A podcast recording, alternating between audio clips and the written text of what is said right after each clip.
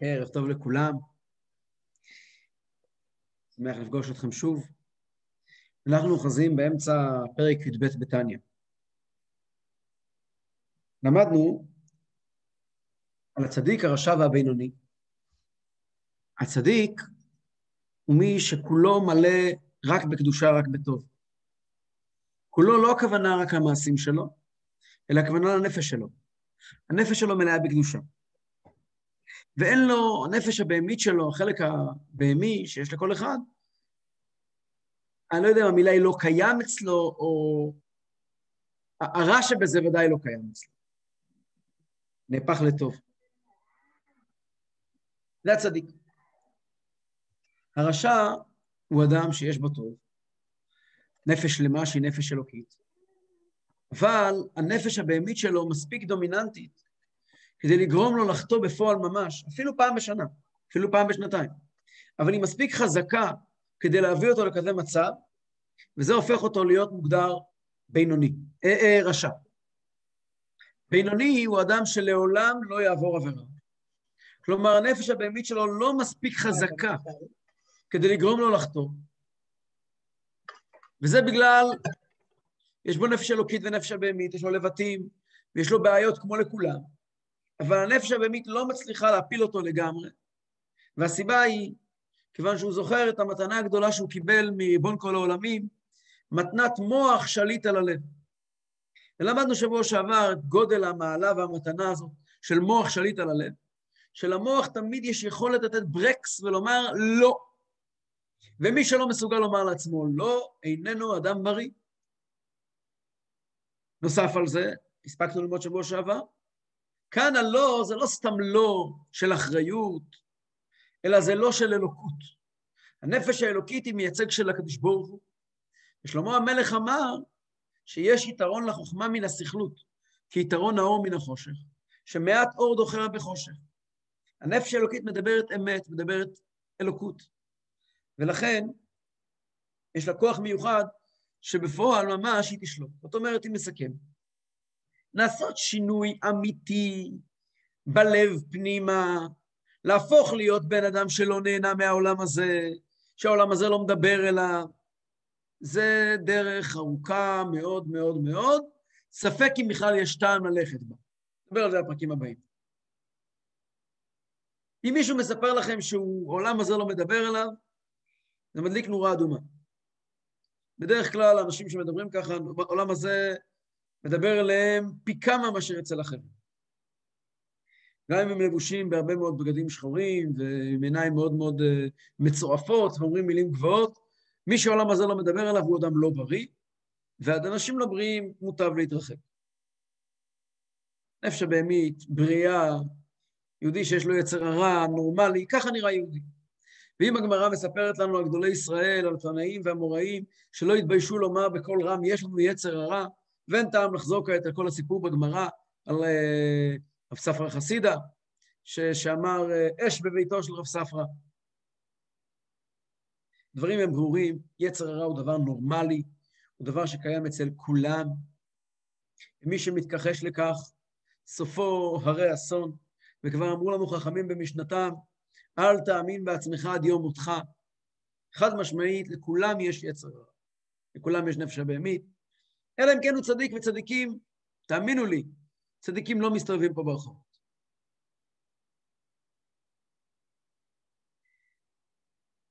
אלא מה?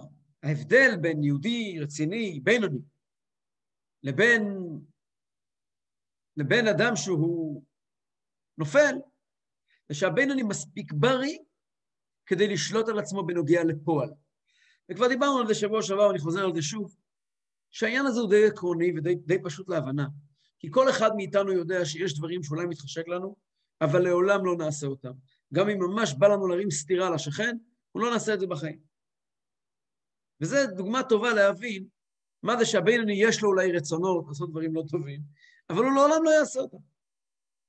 ואם הוא עושה אותם פעם אחת, כמה פעמים צריכים לעשות עבירה כדי שיכניס אותך לכלא? מספיק פעם אחת, זהו. אוקיי, נמשיך הלאה. להבין את הדרך שבה הבינוני עובד. דף י"ז, בשליש התחתון של העמוד. ואף על פי כן, למרות שמדובר פה על אדם, שהוא מקיים את כל המצוות, ונשמע מכל העבירות. מה זה נשמע מכל העבירות? כל העבירות במעשה, כל המעשה, כל העבירות בדיבור, כל העבירות במחשבה. אינו נקרא צדיק כלל. הוא לא צדיק. מפני שיתרון הזה,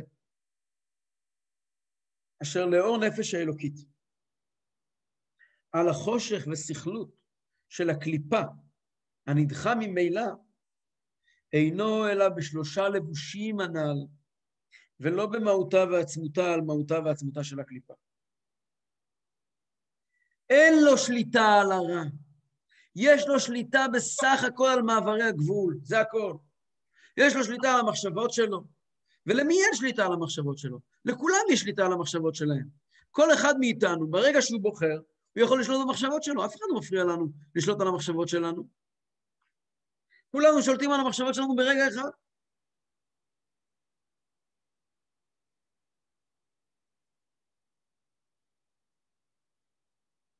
אותו דבר בנוגע לדיבורים שלנו, בנוגע למעשים שלנו. מספרים, מספרים שפעם uh, מישהו שאל את, uh, את uh, רב ניסן. רב ניסן היה חסיד גדול מאוד. הוא היה בינוני. הוא מהחסידים שהעידו עליהם שהם בינוני. רב ניסן היה חסיד גדול, הוא היה בינוני גדול, הוא היה איש אמת, הוא היה המנהל, המשפיע של הישיבה המפורסמת בברונוע. אז פעם בחור אחד שאל אותו, איך אפשר להיות בינוני? זה שייך. והשאלה שלו הייתה, הרי אנחנו יודעים שאתה בינוני. אז איך כן, בוא, מישהו שואל אם נמנוב, כן, רב ניסן נמנוב. אז רב ניסן ענה לו, חמש דקות אתה יכול להיות בינוני. כן. כל אחד מאיתנו יכול חמש דקות להיות בינוני. חמש דקות לא לדבר מה שאסור, לא לחשוב מה שאסור, לא לעשות מה שאסור. אז הוא אומר לו, כל החיים זה חמש דקות ועוד חמש דקות ועוד חמש דקות ועוד חמש דקות. סיפור נפלא, סיפור שבעצם אה, אה, נותן לנו הצצה לתוך נפש של בינוני כמו רב ניסן, שכל החיים שלו היו מורכבים ממלחמות קשות ומרות של חמש דקות ועוד חמש דקות ועוד חמש דקות ועוד חמש דקות. היה לו שמונים ומשהו שנים של חמש דקות ועוד חמש דקות. זה בינוני, הוא עובד השם. הוא עובד השם אמיתי. אנחנו נדבר הרבה על עבודת השם הזאת בהמשך. האם זה משנה את המהות של הנפש? כמה שאנחנו רגילים לומר, בטח זה שינה את הנפש שלו. לא, הוא לא שינה את הנפש שלו. ממש לא. נפש הבהמית אצלו בריאה כמו מקודם. כי מהותה ועצמותה של נפש הבהמית, שמהקליפה שבחלל השמאלי, לא נדחה כלל ממקומו בבינוני אחר התפילה. בזמן התפילה, אז הבינוני באמת מצליח לתת בעיטות קשות מאוד לא, לאויב. כשמסתיימת התפילה, מתיישבים לאכול ארוחת בוקר, גם הבינוני נהנה מהחמאה שיש לו על הבגט.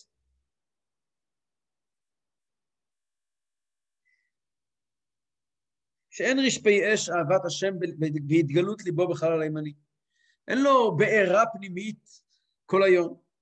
כי אם תוכו רצוף אהבה מסותרת, התוך של הלב שלו רצוף, יש שם רצפה של אהבה. אהבה מסותרת.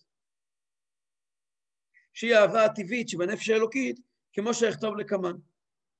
יש לו את האהבה המיוחדת, האהבה לקדוש ברוך הוא שיש לכל יהודי, אהבה טבעית מעצם היותו יהודי, אבל הבעירה שבערה לו בתפילה כבתה. ואזי יכול להיות סכלות הכסיל הרע בהתגלות ליבו בכלל הזמני, ואז באמת, הכסיל, כלומר היצר הרע, יכול להתחיל להגיד לו, בוא, אני בא לי את זה ומתחשק לי את זה, והדבר הזה מוצא חן בעיניי. להתאבות אהבה לכל ענייני גשמיות העולם הזה. אומרת אגיד לך סוד גדול. הבינני הזה שאתה רואה אותו מתעטף בטלית ועובד את השם, אתה בטוח שאין לו טייבס. אתה יודע מה, אתה, יש לו תאוות, תאוות היתר. אומר מורדכי, לא. בין בהיתר, בין באיסור, חס ושלום. גם עניינים מסוימים של איסור מתחשקים לו.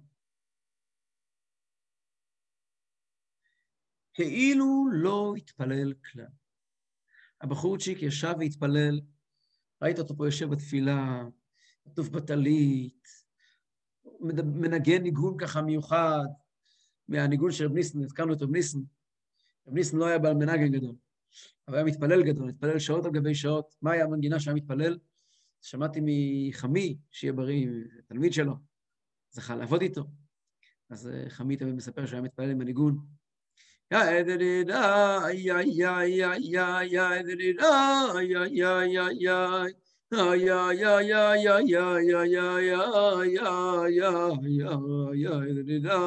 יא יא יא כל התפילה, שעות,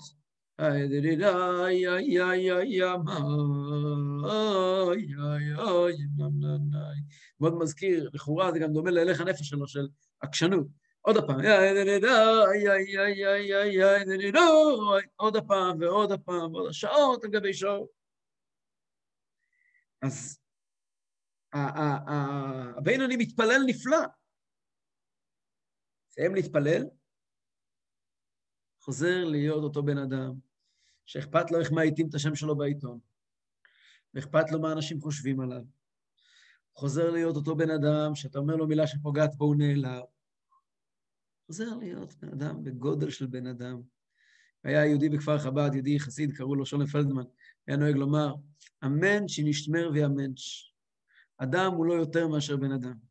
סך הכל בן אדם. אמן שנשתמר ויאמנש. וגם הבינוני הגדול הזה, שנושא לו כנפי רוח ונוסק לו למעלה-מעלה, אמן שנשתמר ויאמן, שהוא סך הכל בן אדם. כשמסתיימת התפילה, תגיד לו מילה טובה, תעשה לו טוב על הלב. תגיד לו מילה רעה, תפגע בו. בן אדם. ולא סתם הוא בן אדם, מתחשק לעולם הזה, הוא מתיישב לאכול, הוא רוצה לקחת עוד מהסלט הזה, כי יותר טעים, כמו כולנו. בן אדם רגיל לגמרי. אה, התפללת עכשיו, דיברת על הקדוש ברוך הוא, דיברת עם הקדוש ברוך הוא. תפסת את המציאות של העולם כשקר, שנאת את העולם הזה. בתפילה, כשנכנסת בתפילה, הרי שנאת את העולם הזה, היית ממש צדיק. כן, זה היה בתפילה. לא אני התפללתי, הנפש האלוקית התפללה. עכשיו גם הנפש הבהמית הגיעה, התעוררה. בתפילה הנפש האלוקית הייתה, עכשיו זה הנפש הבהמית, אבל שתי נפשות. אלא, בכל זאת יש הבדל בין תאוות יותר לתאוות איסור. שבדבר איסור אינו עולה בדעתו לעשות האיסור בפועל ממש חס ושלום. אמרנו, יש לו תאוות איסור גם, אבל התאוות האלה לא מגיעות אצלו אפילו במחשבה שחס ושלום לעשות את זה. אלא הרהורי עבירה הקשים מעבירה יכולים לפעול, לעלות למוחו ולבלבלו מתורה ועבודה. זאת אומרת, כאשר הוא מתיישב לעבוד את השם, בתניא המילה עבודה היא תמיד עבודת השם. כשהוא רוצה לדבר על עבודה, מה שאנחנו קוראים עבודה, כותב מלאכה. יש עבודה ויש מלאכה. מלאכה זה מה שאנחנו קוראים עבודה. עבודה זה עבודת השם. כשהוא רוצה לעבוד את השם, ללמוד תורה, נופלים לו מזמן לזמן, מגיעים לו כל מיני מחשבות לא טובות, כדי לבלבל אותו. כמאמר רבותינו זיכרונם לברכה, ג' עבירות אין אדם ניצול מהן בכל יום. הרהור עבירה ועיון תפילה. ו... חולו. מה זה החולו? מה זה החולו? אבק לשון הרע. שלוש עבירות, ערעור תפילה זה, ערעור עבירה זה ערעור עבירה. עיון תפילה זה שמפריעים לך בתפילה, מחשבות לא טובות, כמו שתוספות כתובים. אדם מתיישב ללמוד ולהתפלל, אז מגיעים לו מחשבות שטורדות אותו, ואבק לשון הרע, כולנו גם יודעים מה זה. רק שלזה מועיל, או, אז, אז, אז, אז אם ככה מה הועילה כל התפילה שלו שהוא שב והתפלל כל הבוקר? אומר אדמו"ר הזקן, רק שלזה מועיל הרשימו במוחין ויראת השם ואהבתו המסותרת בחלל הימני להתגבר ולשלוט על הרע הזה, המתהווה תאווה, שלא להיות לו שליטה או ממשלה בעיר, להוציא תאוותו מכוח אל הפועל, להתלבש באיברי הגוף. ואפילו במוח לבדו לערער ברע אין לו שליטה וממשלה, לערער חס ושלום ברצונו שבמוחו, שיקבל, שיקבל ברצון חס ושלום הרהור זה. הרע עולה מאליו מהלב למוח כנראה. אלא מיד, בעלייתו לשם, דוחהו בשתי ידיים, ומסיח דעתו מיד שנזכר שהוא הרהור רע, ואינו מקבלו ברצון, אפילו לערער בו ברצון. וכל שכן, להעלותו על הדעת לעשותו חס ושלום. או אפילו לדבר בו. כי המערער ברצון נקרא רשע באותה שעה, והבינוני אינו רשע אפילו שעה אחת בעולם. אומר אדמו"ר הזקן, מה עוזרת לו התפילה? התפילה משאירה אצלו מה שאדמו"ר הזקן קורא רשימו. מה זה רשימו? נשאר אצלו בנפש רושם. רושם זה כוח שעוזר לו, כלי נשק שעוזרים לו להתקדם עם זה. מה הפירוש? התפללתי. הנפש הבהמית עברה למיוט בזמן התפילה. אין נפש הבהמית בזמן התפילה, זה מיוט מוחלט. הסתיימה התפילה, אצל, אצל הבינוני, לא אצל כל אחד. הסתיימה התפילה, הנפש הבהמית מתעוררת. בוקר טוב, מה שלומכם? בא לי לאכול, בא לי לשתות, בא לי לאכול את זה, בא לי לאכול את זה, והיא משגעת את המוח. והיא משגעת לבינונית המוח. אמרתי מקודם, הבינוני נפגע מאנשים, הוא בן אדם כמו כולם. אבל כשמדברים על תאוות איסור, דברים שאסור, אז המחשבות, היא רק שולחת, הנפש הבאמית שולחת מחשבות למוח,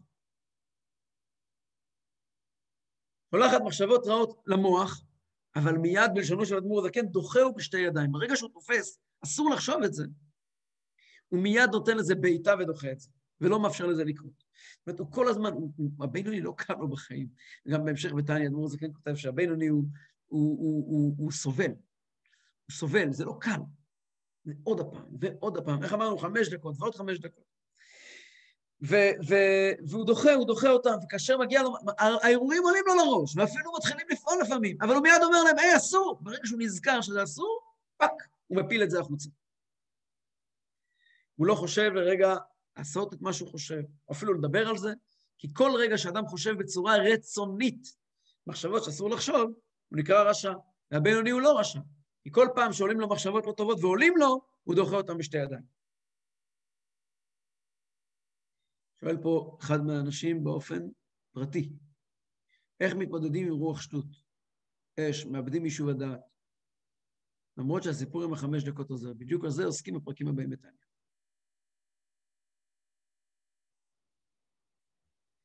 וכן, הקטע מאוד חשוב, הקטע הזה מכאן ועד הסוף, המשפיעים היו מעוררים אותנו ללמוד אותו וללמוד אותו עוד פעם ועוד פעם בעל פה. רב מנדל פוטרפס, משפיע הנודע, היה כל הזמן חוזר על החמש שורות האלה. וכן בדברים שבין אדם לחברו. עד עכשיו דיברנו על איסורי תורה, בין אדם למקום, גם בדברים שבין אדם לחברו, ושימו לב למה שכתוב כאן. אני כמה פעמים צריך לבחן את זה בישיבה, כל פעם שפגעתי במישהו, זה קורה את זה שלוש פעמים ביום. וכן בדברים שבין אדם לחברו. מיד שעולה לו מהלב למוח איזו טינה ושנאה, חס ושלום, או איזו קנאה, או כעס, או קפידה ודומיהן, אינו מקבלן כלל במוחו וברצונו. עולה לו לראש כעס על מישהו אחר. לא כעס, קפידה על מישהו אחר. לא קפידה, שנאה, טינה, טינה, יש לו בלב על מישהו. עולה לו למוח משהו על מישהו. לא סתם זה עולה למוח. זה עולה למוח כי, משהו, כי מישהו עשה לו משהו לא טוב. אינו מקבלן כלל במוחו וברצונו. זה לא שהוא לא כועס, הוא לא הלל הזקן. הלל לא כועס. הבינוני כן כועס. אבל לכמה זמן? עד שהוא תופס שזה אסור. ברגע שזה עולה לו למוח, הוא מתחיל לכעוס, הוא כועס, הרגזת אותו, פגעת בו, הוא נעלב, הוא נפגע. כעת הטינה שיש לו עליך, ברגע שהוא תופס, היי, אסור, מיד הוא עוצר. מיד דוחה את זה בשתי ידיים. אדרבה, המוח שליט ומושל ברוח שבליבו, לעשות ההפך ממש, להתנהג עם חברו במידת חסד, למרות שבא לי לכעוס עליו, הבינוני הוא הרי עובד השם. כאשר בא לי לכעוס עליו, מה הריאקציה? המוח מצווה על הלב, ועכשיו, בגלל שבא לך לכעוס עליו, וכנראה בצדק, תעשה לו טוב. תועיל לו. להתנהג עם חברו במידת חסד, וחיבה יתירה מודעת לו. לסבול ממנו עד קצה האחרון. הבינוני מוכן לסבול את הנודניק הזה, את המעצבן הזה, וזה הם מדברים על אנשים מחוץ למעגל המשפחה, בתוך מעגל המשפחה, בין בני זוג, הורים וילדים. מישהו פה מציע גם לרחם עליו, לרחם מרחמים, כאן פרק ל"ב, שהוא, שהוא עשה משהו לא טוב בעצם, שהוא חוטא, או הוא מעצבן אותי, פה הנקודה פה לא רחמים, בא לי להרים עליו נבוט, מה, מה, מה בא לי, הנודניק כזה. אבל חסיד יסבול ממנו עד קצה האחרון, ולא לכעוס חס ושלום. עוד דבר אומר אדמו"ר הזקן, וגם שלא לשלם לו כפועלו, חס ושלום, אלא אדרבה, לגמול לחייבים טובות. לגמול לחייבים טובות. אנחנו אומרים בתפילה, גומל לחייבים טובות. קדוש ברוך הוא, אנחנו חייבים לו. חייבים לו בלי גבול. והוא גומל לנו טובות. גם אנחנו צריכים לגמול לחייבים טובות. לעשות טוב למי שפו, גם למי שפוגע בנו. כמו שכתוב בזוהר, ללמוד מיוסף עמך. ללמוד מיוסף עמך. פרשה שלנו מסופר שכאשר חוזרים אחרי יוסף מהקבורה של יעקב, הם אומרים אחד לשני, לו יסתמנו יוסף. הוא זוכר בדיוק מה קרה, עד עכשיו אבא היה חי, הוא לא רצה לפגוע בו, אבל עכשיו שאבא הלך, לו יסתמנו יוסף. יוסף אומר להם בדיוק הפוך, בדיוק הפוך. האלוקים חשבה לטובה, אתם חשבתם לרע, והאלוקים חשבה לטובה, ויוסף מוסר את חייו ואת זמנו ואת מרצו ואת יכולותיו להיטיב להם. ללמוד מיוסף עם אחד. מקובל בידינו מפי חסידים הקדמונים, שאת השורות האלה בתניא כתב אדמו"ר הזקן בעקבות מעשה שהיה. וכך uh, סיפרו. שנייה.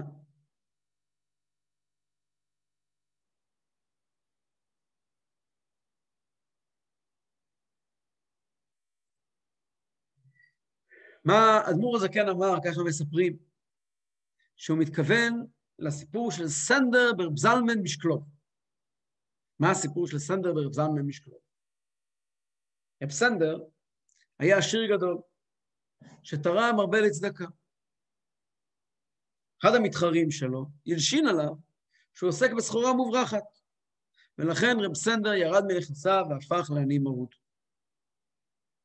הלשינו עליו, תחשבו איזה הרגשה זאת. עובר זמן, רב סנדר מתאושש ומצליח לחזור למעמד שלו. והנה המלשין חולה במחלה קשה. רב סנדר מגיע לבקר את המלשין החולה. הוא מסיים לבקר אותו, מגלים שהוא השאיר לו מתחת לכרית מעטפה עם 400 רובל כסף כדי לסייע לו בתהליכי השיקום.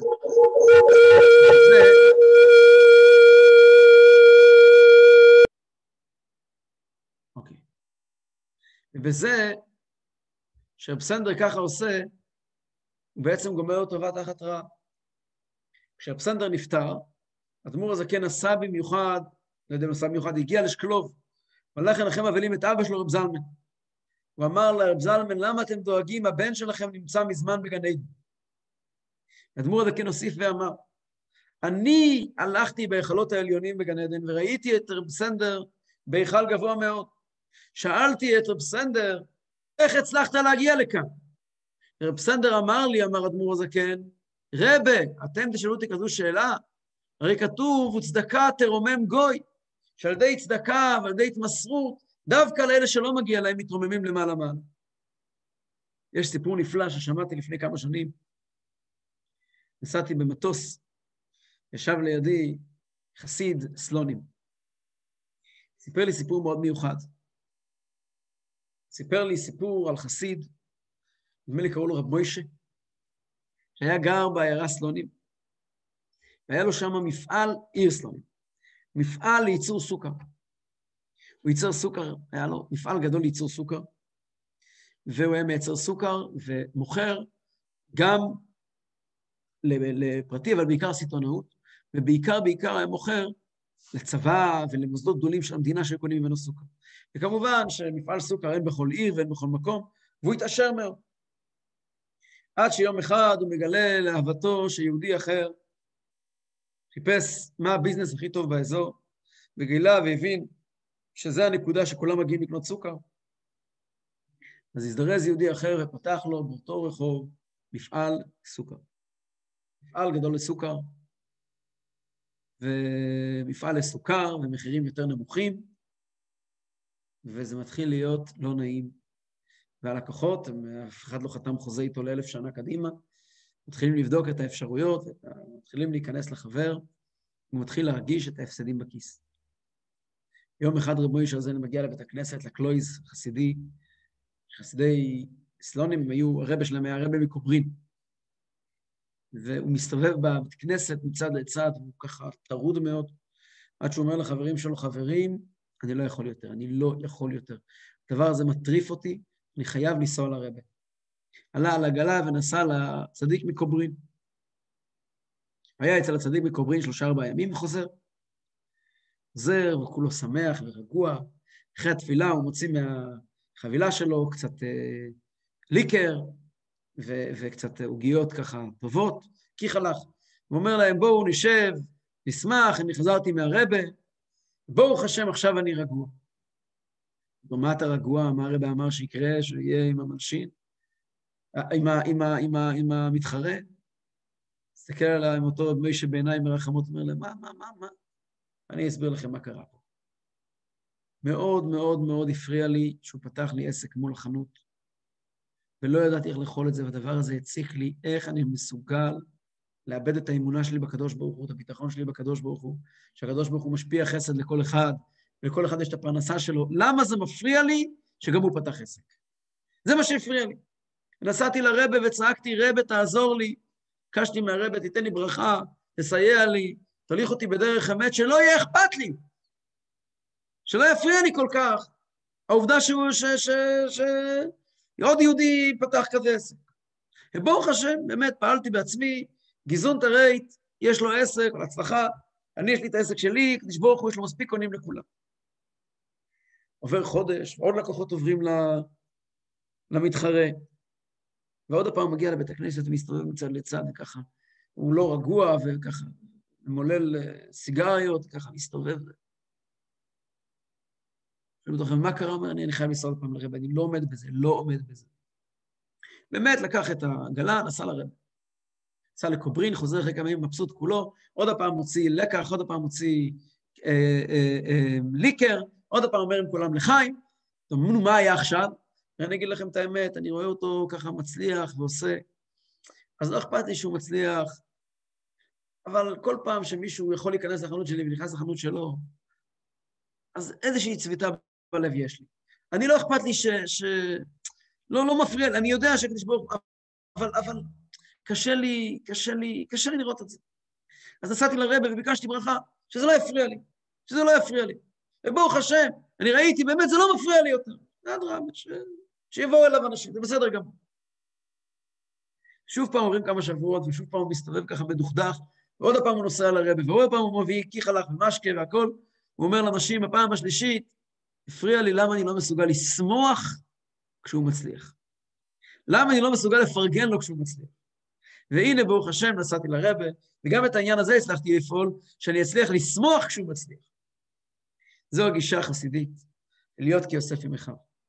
להיות כיוסף עם אחיו פירושו להיות מסוגל לסלוח ולשמוח בשמחה של מישהו אחר. והדמור הזה כן מכניס את זה פה בפרק י"ב, מההגדרות הבסיסיות של בינוני, שאי אפשר להתחיל בכלל לדבר. אצל חסידים הדבר הגדול ביותר זה עניין של אהבת ישראל. באווירה הזו אנחנו נעבור לפרק י"ג. פרק י"ג, אדמו"ר הזקן מתחיל לענות על השאלות של פרק א'.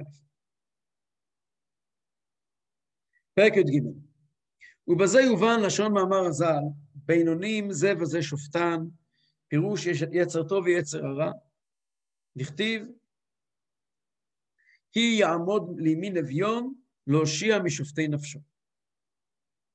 כתוב בגמרא במסכת ברכות, באותה גמרא המפורסמת שאיתה האדמו"ר הזקן פתח את התניא, אותה גמרא שאומרת שיש צדיקים, יש רשעים, יש בינונים, אומרת הגמרא, צדיקים יצר טוב שופטם. רשעים יצר הרע שופטם. בינונים, זה וזה שופטם. גם היצר הטוב וגם היצר הרע שופטים אותם. ויש שם עוד שורה אחת, פה אדמו"ר כן דילג עליה, אבל התוכן שלה מופיע פה, מופיע פה בהמשך, שאלמלא הקדוש ברוך הוא מסייע, אז הבינוני לא יכול לעמוד בזה. למה? כתוב, כי יעמוד לימין אביון להושיע משופטי נפשו. לאביון הזה, לבינוני, האביון, יש לו שני שופטים, שופטי נפשו. והקדוש ברוך הוא עומד לימינו ומושיע אותו משופטי נפשו. מסייע לטוב שלו לנצח. מסביר אדמו"ר הזקן. ולא אמרו זה וזה מושלים חס ושלום. כתוב שניהם שופטים, לא מושלים. בארץ השופטים הם גם מושלים, אבל בתורה השופטים הם רק שופטים, הם לא מושלים. לא אמרו זה וזה מושלים חס ושלום. כי כשיש איזו שליטה וממשלה ליצר הרע בעיר קטנה, אפילו לפי שעה קלה, נקרא רשע באותה שעה. אנחנו לא יכולים לאפשר ליצר הרע להיות שופט, להיות שולט, לשבת על השיבר, מה פתאום, חס ושלום. אם היצר הרע שולט אפילו לרגע אחד, אז הוא נקרא רשע. אלא יצר הרע אינו רק על דרך משל כמו שופט ודיין. האומר דעתו במשפט. יש דיון, עושים דיון בבית המשפט. יש אה, דעת השופט א', ודעת השופט ג', ודעת השופטת ר', כל השופטים אומרים את דעתם, הכל נכתב בפרוטוקול. כל אחד מוזמן להביע את דעתו, מההתחלה ועד הסוף. ובסוף יש פסק דין. האם יכול להיות שלא יקבלו את דעתו של אחד השופטים? כן. היצר הרע הוא שופט שאומר את דעתו. אצל הבינוני, אצל הצדיקים, יצר טוב שופטם. הוא שומע רק דעות טובות. היצ... הבינוני שומע גם דעות לא טובות. אבל ברוך השם, הקדוש ברוך הוא עוזרו, והוא, היצר הטוב, יחד עם הקדוש ברוך הוא זה שניים נגד אחד. וברוך השם, ההחלטות הן לא כמו שהיצר הרע רוצה. אבל היצר הרע בהחלט כן משמיע את דעתו. אלא יצר הרע אינו רק על דרך משל כמו שופט ודיין, אומר דעתו במשפט. ואף על פי כן, יכול להיות שלא יהיה פסק הלכה כך למעשה. מפני שיש עוד שופט ודיין החולק עליו, וצריך להכריע ביניהם. והלכה כדברי המכריע. כך היצר הרע אומר דעתו בחלל השמאלי שבלב. מה היצר הרע אומר? בא לי, מתחשק לי, א', ב', ג', ד'. ומהלב, המתחשק הזה הופך להיות, עולה למוח, לערער בו. רגע, נעשה את זה, לא נעשה את זה. ברגע שזה עולה למוח, קודם כל אומר את דעתו ראשון. עין רואה ולב חומד. מתחשק לי, ראיתי פרסומת שאפשר לקנות, אני יודע מה, משהו במחיר מוזל. מתחשק לי. והרצון הזה עולה למוח. ומיד חולק עליו השופט השני, שהוא הנפש האלוקית שבמוח. ברגע מגיע למוח, שם יושב השופט השני, הנפש האלוקית. המתפשט בחלל הימני שבלב במקום משכן היצר טוב. וההלכה, כדברי המכריע, מי זה המכריע? הוא הקדוש ברוך הוא העוזרו ליצר טוב. כמאמר רבותינו זיכרונם לברכה, אלמלא הקדוש ברוך הוא עוזרו אין יכול. מהי אותה העזרה שהקדוש ברוך הוא נותן לכל אחד שיש לו התלבטויות ונותן לקדוש ברוך הוא לאפשר לו, מאפשר לקדוש ברוך הוא לעזור לו? והעזר היא ההערה שמאיר אור השם הנפש האלוקית. להיות ליתרון ובשליטה על סכלות הכסיל ויצר הרע כיתרון האור מן החושך. עצם העובדה שיש זכות וטו לנפש האלוקית, זה לא דבר טבעי, זה מתנה מהקדוש ברוך הוא. עצם העובדה שהנפש האלוקית יכולה להשליט את דעתה, זה השלישי, זה הסיום מהקדוש ברוך הוא. אנחנו כל יום אומרים בתפילה, מזמור שיר חנוכת הבית. המשמעות שלה, של המזמור שיר חנוכת הבית הזה, זה בדיוק הנקודה הזאת. יש כמה מקומות בתפילה שאנחנו אומרים את הנקודה הזאת. מזמור שיר חנוכת הבית, אנחנו אומרים לקדוש ברוך הוא, שאלמלא אתה, לא רק שלא היה לי אוכל ולא היה לי שתייה ולא היה לי נעליים, אלמלא אתה שעוזר לי, אני הייתי נראה כמו אחרון הפושעים. כי היצר הרע שלי הוא קיים, הוא חזק. לפני התפילה אנחנו אומרים את זה לקדוש ברוך הוא. יש לי יצר הרע גדול וחזק, ריבונו של עולם. ואם לא שאתה היית עוזר לי, אני לא יודע איפה אני הייתי נמצא. אז אומרים ככה, ארוממך, אדוני, כי דיליתני, ולא שימחת אויביי לי. אני, מוד... אני רוצה להודות לך, לרומם אותך, ש... כי אתה דילית אותי, איפה שדילית אותי? אתה כמו דלי שהרמת אותי מהבור, ולא אפשרת ליצר הרע שלי לשמוח. אדוני אלוהי, שיבעתי אליך ותרפאני. אני ביקשתי ממך עזרה מהיצר הרע, ואתה באמת ריפאת אותי. וגם כתוב בחסידות שהמילה תרפאיני, פה צריכים לפרש אותה מלשון רפיון. שיבעתי אליך ותרפאני, אתה רופפת לי את התאווה. אני כשלעצמי רוצה את כל העולם הזה ואשתו. אני רוצה לאכול את כל מה שקיים ברחוב. ואתה רוממת אותי בגלל שביקשתי ממך ותרפאני, אתה רופפת לי את היצר הרע. אדוני העלית מן שאול נפשי, חייתני מיורדי בור. אני הייתי בשאול. מה זה שאול? שאול זה גיהנום. גיהנום זה לא אחרי 120 שנה להגיע שם לבאר, למקום עם באר שחת. שאול, הכוונה היא, יהודי שמונח בשטויות של העולם הזה זה שאול. יורדי בור. אפשר לחיות בעולם הזה כמו מת שנמצא בקבר. ואם לא אתה ריבונו של אלוהים, שם אני הייתי ונמצא באופן טבעי. ואז הוא פונה, לה, המשורר פונה לחברים ואומר, זמרו לאדוני חסידיו, והודו לזכר קודשו, כי אתם לא הייתם יכולים להיות חסידים אם לא שהוא היה נותן לכם את המתנה הזאת. לא עשיתם את זה לבד, את כל ההישגים שלכם. אתם יודעים למה?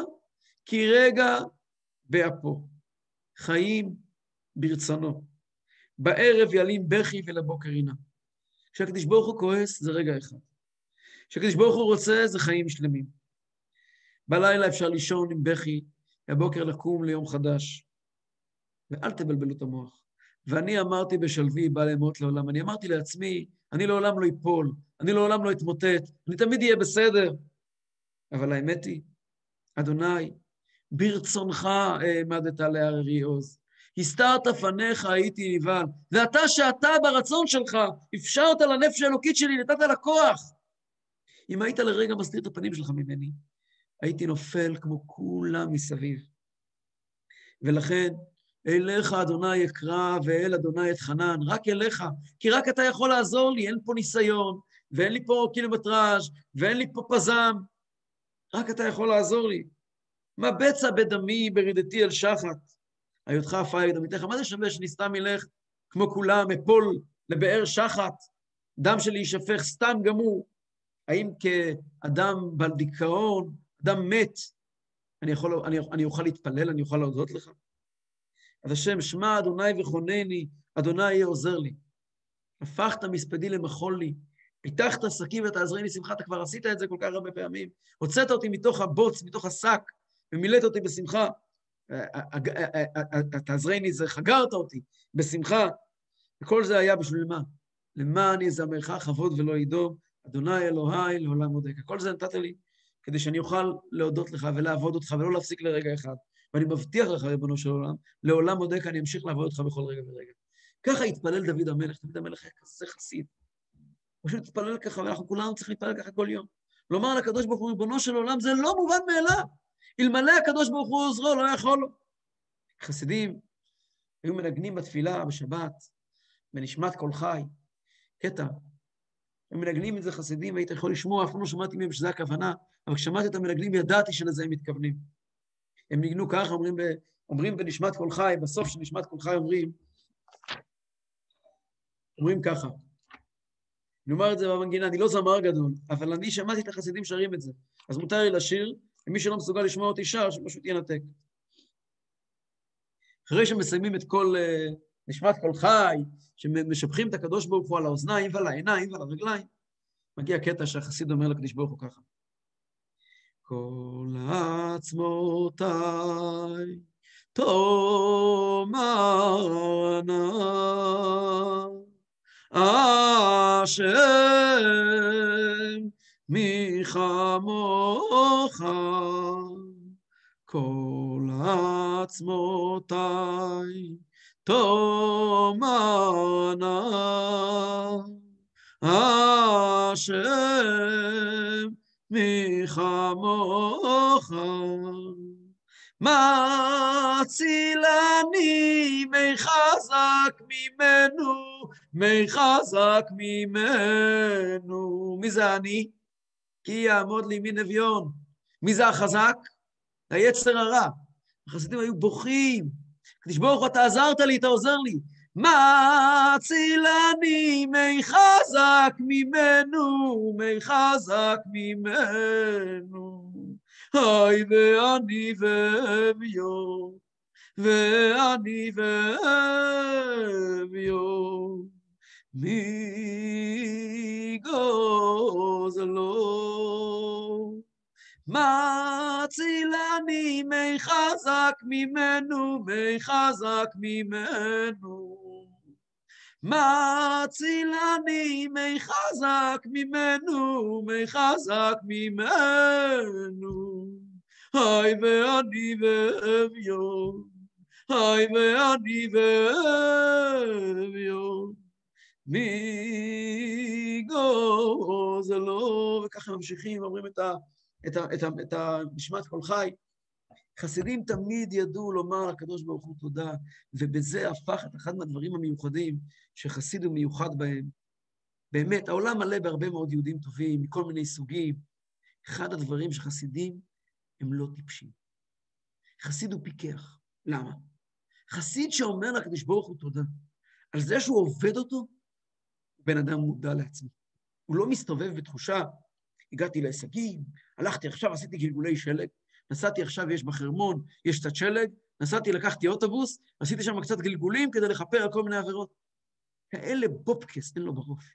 אין לו במוח, פופ, אה, איך זה נקרא, אה, הלבנים האלה שמגיעים עם החבילות של הזה, כאלה פופסים כאלה שמגיעים בתוך המוח. בן אדם נורמלי, הוא יודע שהוא מתמודד עם יצר טוב ועם יצר הרע, ולא יעזור לו כלום, צריך להילחם. כמה שהוא יעשה גלגולי שלג בחרמון, זה לא יועיל לו גרם. גרם זה לא יועיל. צריך להילחם ולהילחם, והקדוש ברוך הוא עוזר. הקדוש ברוך הוא הבטיח שהוא עוזר. אני לא מסוגל לשתוק, לא להגיד לילד שלי מילה לא טובה. בא לי להגיד לו, לשפוך לי כל מה שאני חושב עליו. לסתום את הפה עוד הפעם, ועוד הפעם, ועוד הפעם. גדול הבולם פיו בשעת מריבה, יותר מכל וכולי, כמו שהגמרא אומרת, הזכות הכי גדולה בעולם, תסתום את הפה שלך, תשתוק עוד חמש דקות, עוד חמש דקות. לא להגיד מילה לא טובה לבן, לבן זוג, לבת זוג, עוד חמש דקות, עוד עשר דקות. זה הדבר האמיתי. זה הדבר האמיתי, זאתי עבודת הבינוני. הבינוני הוא לא בן אדם ששינה את עצמו. אנשים ששינו את עצמם, שילכו להם. היה פעם חסיד אחד, קראו לו בשמו מונקס, תלמיד של אדמו"ר הזקן, ופעם הוא הגיע לאיזה מקום והגיע שם איזה מסנגד טיפש. והמסנגדים יודעים להיות טיפשים, לא חד ושלום עדה, אין עדה שנקראת מסנגדים. אם הייתה עדה כזאת, היה איסור, איסור לשון הרע. מסנגד פירושו אדם שלא למד טניה וחושב שהוא חכם. בקיצור, הגיע שם איזה בן אדם, טיפש, מטופש. הוא אמר שהוא רב גדול. וואי, וואי, וואי, צרה צרורה. הוא רב גדול וזה, והוא רוצה לדבר בפני הקהל, ושתנו לו לדבר, וזה וזה. ופומקס לא יכול היה לסבול את זה. אז הוא אמר לו, החבר'ה, מה עושים עם הבן אדם הזה? אז הוא ניגש אליו, שמואל מונקס אומר, תקשיב, יש לי איזשהו... החלטנו פה בקהילה, עשינו אספה, והחלטנו לזה שפה, בעיירה שלנו, אין קבר של צדיק. וכזה צדיק כמו שאתה, זו הזדמנות שלנו לארגן פה קבר של צדיק, אז תתכונן. הנה פה תיכנס, יש לך פה חדר, שב, הנה יש פה תהילים וזה, תתכונן. עוד כמה שעות מגיע פה השוחט, ואנחנו נארגן לך קבר של צדיק, וככה אנחנו לא נצטרך לנסוע לקברי צדיקים, ולנו פה בעיר. היהודי ההוא רואה, מגיע אליו בן אדם, הוא רואה שמורקס יהודי פשוט, הוא לא מבין, הוא לא יודע מי זה. אנשים פשוטים שלא מבינים שום דבר, הוא חשב שיעשה עליהם סיבוב, והוא רואה שעושים עליו סיבוב בחזרה, והוא לא מבין מה, איך הוא יוצא מהצרה הזאת. הוא אומר, לא, מה פתאום? הוא אומר, תדאג, אנחנו נעשה לך מצבה גדולה ואוהל גדול, אל תדאג, אל תדאג. יגיעו לפה, נכתוב על הקבר שלך שאתה הבטחת, שמי שיגיד את כל התהילים שבע פעמים, אתה תשתדל בשבילו בגן עדן, ועוד כל מיני שטויות כאלה שאנשים מעיזים לכתוב על המצבה של עצמם. ובקיצור, בן אדם אין ברירה, אין ברירה, ואני לא כזה צדיק. אתה לא צדיק, אתה בטח צדיק. יצא פעם שדיברתי באמצע קדש. לא, באמת, בשביל אנשים ש... דיברת בין... אנחנו נכתוב על הקבר שחוץ מפעם אחת שדיברת באמצע קדיש, לא עברת שום עבירה כל יום. תאמין לי, בשביל הערה שלנו זה מספיק, אתה עובר בגדול. בקיצור, לאט לאט עד שבן אדם פתח את הפה והוציא את כל מה שהיה לו בבטן, התברר שהוא היה ראשו מראשו, הוא היה חייב להודות בכל הרשעות שלו, וככה בעצם החזירו את הבן אדם הזה לחיות כמו בן אדם, ואת שארית 30-40 חייו הוא חי כמו בן אדם נורמלי, ולא כמו מפונטז. אז, אז חסידים הם אנשים בריאים, בריא להם בראש. למה? כי הם יודעים את זה. הם יודעים את זה שיש להם יצר אורן, והם יודעים את זה שהם לא נבחנים על מה שקורה להם בלב, הם נבחנים על מעשה דיבור ומחשבה. והם יודעים את זה שאלמלא הקדוש ברוך הוא עוזרו אינו יכול לו, שאין להם שום סיכוי בעולם, ולא היה להם אף פעם סיכוי בעולם, להתמודד עם עצמם כמו שצריך אלמלא עשייתה של הקדוש ברוך הוא, מה עשייתא דשמיא. ולכן באמת, על זאת תתפלל כל חסיד. צריכים לשים את זה לנו בתפילה, אנחנו ניגשים להתפלל, להתפלל על זה, לזכור את זה. צריך לבקש מהקדוש ברוך הוא, לבקש מהקדוש ברוך הוא, אליך השם אקרו, אליך השם אקרא ואל השם אתחנן. לבקש מהקדוש ברוך הוא שיעזור לנו, שיעזור לנו להתמודד עם היצר אור. יש סיפור נפלא, איתו הייתי אמור לפתוח את השיעור, אבל לפחות איתו נסיים את השיעור. סיפור חסידי נפלא, הרב חיים מצאנז. חיים מצאנז, חסיד גדול, חסיד אדמו"ר, כל גליציה חרדה לשמו.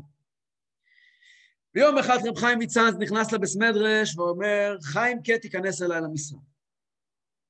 חיים כה נכנס לרב חיים מצאנז, כולו חילו רעדה, רגליו, עקובותיו, דלת הנקשן. אומר לו, חיים, שב, שב, תרגיש בנוח. תענה לי בבקשה, חיים כה. יש לי שאלה. שבת בצהריים, אתה הולך לבית הכנסת, או חוזר מבית הכנסת הביתה, אתה הולך במדרגות ברחוב יושיבקה, במדרגה הרביעית בצד, אתה רואה מעטפה פתוחה, בתוכה סכום חשוב של כמה מאות, אולי אלפי רובלים. מה אתה עושה? שבת, מה אתה עושה? חיים כהרים שגה. סיסט, מה פירוש? שבס. חיים אמר לו, מה אתה עושה? שאלתי. שבס, אני לא נוגע בזה, מה פתאום? טלטול בשבת, טלטול ברשות הרבים, זה איסור דאורייתא. אוקיי, הבנתי אותך. בתור שקרן, אתה, אתה, אתה בסדר גמור, אבל אני לא מחפש שקרנים. לך תקרא בבקשה ליאנקלה. ינקלה נכנס, הוא כבר שומע מחיים כמה היה. נכנס, כל כולו רועד, והרב אמר לו, שב, תירגע, הנה כוס תה. תגיד לי בבקשה, שבת בצהריים, אני עושה בדיוק פשוט ניסוי פה עם כמה אנשים, רציתי לברר, אתה חוזר מהבית מדרש, אתה רואה במדרגה השלישית שם, בצד, מעטפה עמוסה במזומנים. מה אתה עושה? הוא כבר שמע מה היה עם חיים גל. הוא אומר, רבה,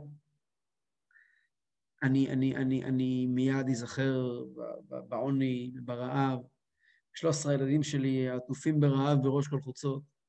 ואשתי שכבר שבוע שוכבת במיטה קודחת מחום, אין לי כסף אפילו להביא רופא. הבגדים שהבטחתי להם לקנות, לבת שלי הגדולה שצריך לארגן לנדוניה. וחלל עליו שבת אחת כדי שיקיים שבתות הרבה. אני מניח שאני הייתי לוקח. יסדר אותי עשר שנים קדימה, אני הייתי, מאמין שהייתי לוקח. אתה מסתכל עליו, מחלל שבס? אצלי בבס מדרש יושב מחלל שבס בפוטנציה? תחפש את עצמך במקום אחר. מה, מה, מה אני, מה אני משקיע בך כל כך הרבה כוחות? כדי שגדל פה עוד, עוד מחלל שבת? לך, לך, לך, לך, אתה לא עושה. תקרא לי בבקשה לדוד. דוד מגיע. הוא כבר שמע את כל הסיפורים. רב חיים מצאנז אומר לו שוב פעם, שבת בצהריים, אתה חוזר הביתה, במדרגה השלישית ברחוב פיושבקה, בצד ימין, יש שם מעטפה מלאה בכסף. מה אתה עושה? דוד שותק. שותק. חיים נותן לו לשתוק. אחרי חצי דקה של שתיקה, רב חיים מפר את השתיקה ושואל אותו, מה אתה עושה? הוא שותק. ואז אומר לו רב חיים, נו, והעיניים של דוד מתחילות לדמוע. דמעה אחת בהתחלה, שתי דמעות ביחד. הדמע הופך להיות נהר של דמעות. דוד אומר לו, רבה, אני לא יודע. מצד אחד, שבס. מצד שני, יצרו יגיד לי, יש לך אישה, יש לך ילדים, זו הזדמנות חייך. אני לא יכול לדעת מראש מה אני אעשה באותה הזדמנות. רבה, תעזור לי. רבה, תחנך אותי. רבה, תן לי את היכולת להבין, תן לי את היכולת להגיע לכזו מצב שאני אוכל לדעת מראש שדבר כזה יהיה מופרך אצלי. חיים לקח את היד שלו, חיבק אותה בחום ואמר לו, כאלה חסידים אני מחפש. וזה מה שאנחנו למדנו כאן היום בתניא. לשקר, לבלבל את המוח, בשביל זה יש לנו מספיק רבנים. אנחנו יהודים ביראי השם, עובדי הקדיש ברוך הוא, צריכים לדעת יש לנו יצר הורה, הוא קיים, היצר הרע פה, והוא פעיל, אף אחד לא שם אותו בעול, הוא פה, והתפקיד שלנו הוא שהוא לא יגיע לידי פועל. וזו המלחמה שלנו, מלחמה לא פשוטה. מלחמה יום אחרי יום, רגע אחרי רגע, והקדיש ברוך הוא עושה לנו. שיהיה לכולם הרבה הצלחה, ולהתראות בעזרת השם. אם אתם רוצים, אני נשאר פה בשביל שאלות. תודה רבה, רב רסקין.